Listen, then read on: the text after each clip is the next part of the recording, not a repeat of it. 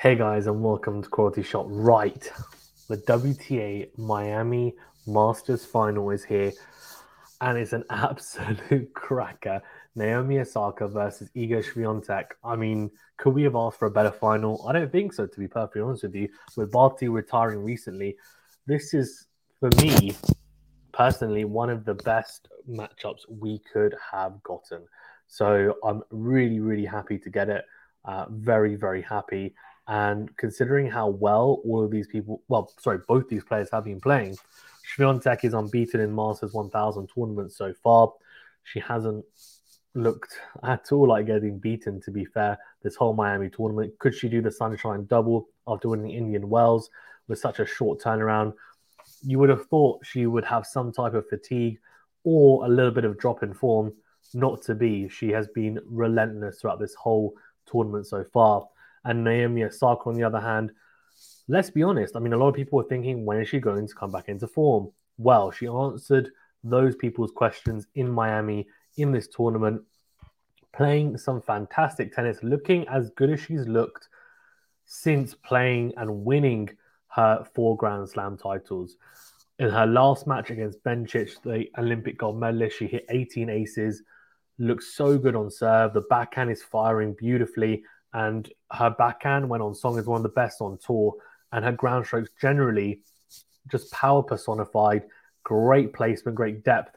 And she is one of the elite baseliners of this generation, uh, is Naomi Osaka. Iga Swiatek, her game is just pieced together really nicely. Uh, the, in the start of 2022, to be perfectly honest with you, it's been a really, really good um, I think it's been a fantastic start, really, in 2022 for her. Yes, she would have been disappointed not to make the Australian Open final, playing and losing to Danielle Collins in the semi finals of that Grand Slam. But since then, she's been imperious, winning Doha, Indian Wells, and now in the final of this tournament. Who's going to win? For me, it's a complete 50 50. It really is. Uh, the head to head is 1 0 to Osaka. So Osaka has the only win and only match play between the two. Uh, that was at the Canadian Masters in 2019, a straight set victory, but not much to take from that. Osaka is slightly older than Swiatek, and Swiatek at only 20 years of age would have only been 17 then. So, not a lot really to take from it. She's improved drastically as a hard court player. At first seen really as a clay courter, predominantly, and not seen as someone who would be able to dominate on the hard courts. She's completely dispelled those myths and just said, look, I'm a fantastic all court player and I can play on any surface. I'm good enough too. And she's really stepped up to the plate. She is the current world number one. I know here it says here WTA number two, but the live ranking, she is number one. She will be after this tournament. Uh, Ashleigh Barty, of course, retiring. Naomi Osaka, you can only imagine, will start to ri- rise up through the rankings again and we know she's a top three player. Um, to be perfectly honest with you, uh, she just has had a loss of form and also a lack of also participation in events because of mental health issues, which is never great to hear or see a player go through. So good to see her back on court. In terms of the actual matchup as well and how I see it going, I think it's a really intriguing one and a lot of this might come down to the serve return dynamic, to be perfectly honest with you. I know the court in my court, sorry, even in Miami are relatively slow and high bouncing, such as Indian Wells, but it's still a hard court at the end of the day, and movement is really key. And Osaka moves best on hard courts. She's at home and very comfortable on the hard courts. For Swiatek, she's a fantastic clay court player, and yes, these courts are playing similar to clay, but the movement is very different. However, she is moving very well on the court, so that kind of then cancels it out. The biggest thing for me will be how does Swiatek battle against uh, or really fight against that Osaka serve? Because if she serves like she did against Bencic, it's going to be a very, very tough ask to get a break of serve, to be perfectly honest with you. Osaka serving 18 aces in those two sets, uh, sorry, in those three sets, even against Bencic. And you just feel that Osaka if she has a very good serving day, it's going to be really tough for Swiatek, especially with Osaka's one plus play behind the serve. Normally, it ends up being a fantastic ground stroke, deep and powerful. Because most of the time, if she's made her first serve, the opponent's not getting that back with a lot on it or a lot of depth on it anyway. And she then adds to that return with interest. So she is a phenomenal player, Osaka, the Japanese um, superstar. And I think talent wise, she is one of the most talented on tour. But I tell you what, we cannot sleep on Swiatek because returning wise, she's not a bad returner whatsoever. So that's why I feel like that's the service games on Osaka serve could be very interesting. Swiatek, especially on the backhand, is very solid on the returns. Uh, and the forehand has looked very good as well. She's managed to dictate with it uh, throughout this whole year for the most part. It's very, very good. Whereas last year she had some issues with it.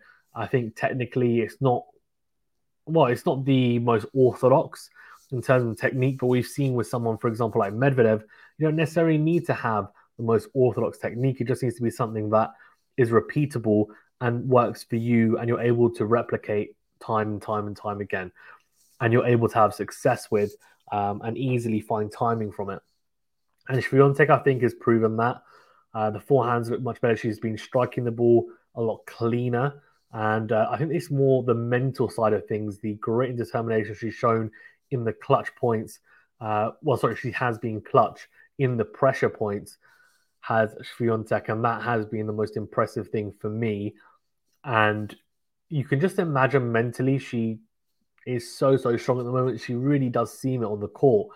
And you just feel that if it gets to those really, really crucial points, she can potentially have the upper edge. Uh, but for Osaka, there's definitely an opportunity to blow Swiatek away. But if she does, she's going to have to play some of her best tennis, to say the least. She has the potential to blow Swiatek off the court. But similarly, Swiatek has consistency and I think the the tennis IQ uh, to get Osaka into uncomfortable positions. And that's what Swiatek should be looking to do. Make Osaka move um, a lot for one, because Osaka, I think one of the weaknesses in the game is her movement. She doesn't move badly on hard courts, but it's not something that you would say is a a huge positive in her game. The striking of the tennis ball, you know, her serve, her ability to hit the ball deep, and the kind of the velocity behind the ground strokes, fantastic. But in terms of movement, specifically up and down and side to side, you wouldn't say she's one of the best movers in the women's game. Swiatek is one of the best movers in the women's game for me, and she can definitely, I think, take Osaka into deep waters. And if she does, the longer the rally goes on, the more you feel that Swiatek will have a better chance of winning that point. Um, Osaka is, you know, is able to keep with people for long periods of time, but Swiatek has a type of consistency that you would imagine will outlast someone like Osaka. Osaka doesn't want to be in rallies longer than nine shots. She wants to be getting the point done and dusted by that point. So another, I guess, option for Osaka is to potentially serve and volley, but she doesn't really volley too much. Swiatek has actually had a more diverse approach to her game recently. She has volleyed on occasion, um, hitting approach shots. That is a little bit of a, uh, I guess, a for me anyway. It's a bit of a risky strategy against Osaka. The approach shot has to be really good because Osaka she hits the ball so cleanly and uh, she passes people with ease at times. And you just feel that Swiatek has to be really solid and then composed coming to the net as well. And it has to be approaching to the right shots. And an execution on those approach shots is just crucial uh, if she is going to employ that. But she needs to use her angles. Osaka as well finds fantastic angles. That's something that is so unique to her game. But Swiatek is similar. She's able to find these fantastic angles, especially on the backhand, which is a bit flatter at times. She's able to find fantastic angles cross court. That's what she needs to be trying to utilize because Osaka running, um, you know, to her left on her backhand side, and then also having to kind of hit an awkward backhand low at her ankles potentially. It's not ideal, and uh, it will put her in an uncomfortable position. And that's how Swiatek for me wins is by serving one consistently, returning a lot of balls back in the court, uh, making sure that she makes Osaka play as many balls as possible, uh, and then also using her angles, using uh, her ability to hit the ball deep and cleanly, but also sticking with Osaka in the rallies, not giving anything easy, cutting out any unforced errors, just playing very, very consistent tennis. And if she plays consistent tennis, it'll take Osaka playing at a very high level to then beat Swiatek. If, if that happens, Swiatek might say, fair enough. Uh, of course, as well, as always in tennis, it comes down to the pressure points as well. Sometimes you can win uh, more points than your opponent, but still lose the match. So, how um, both players manage those big points will be crucial as well. Uh, for Osaka, for me, she has to be, I think, mentally calm.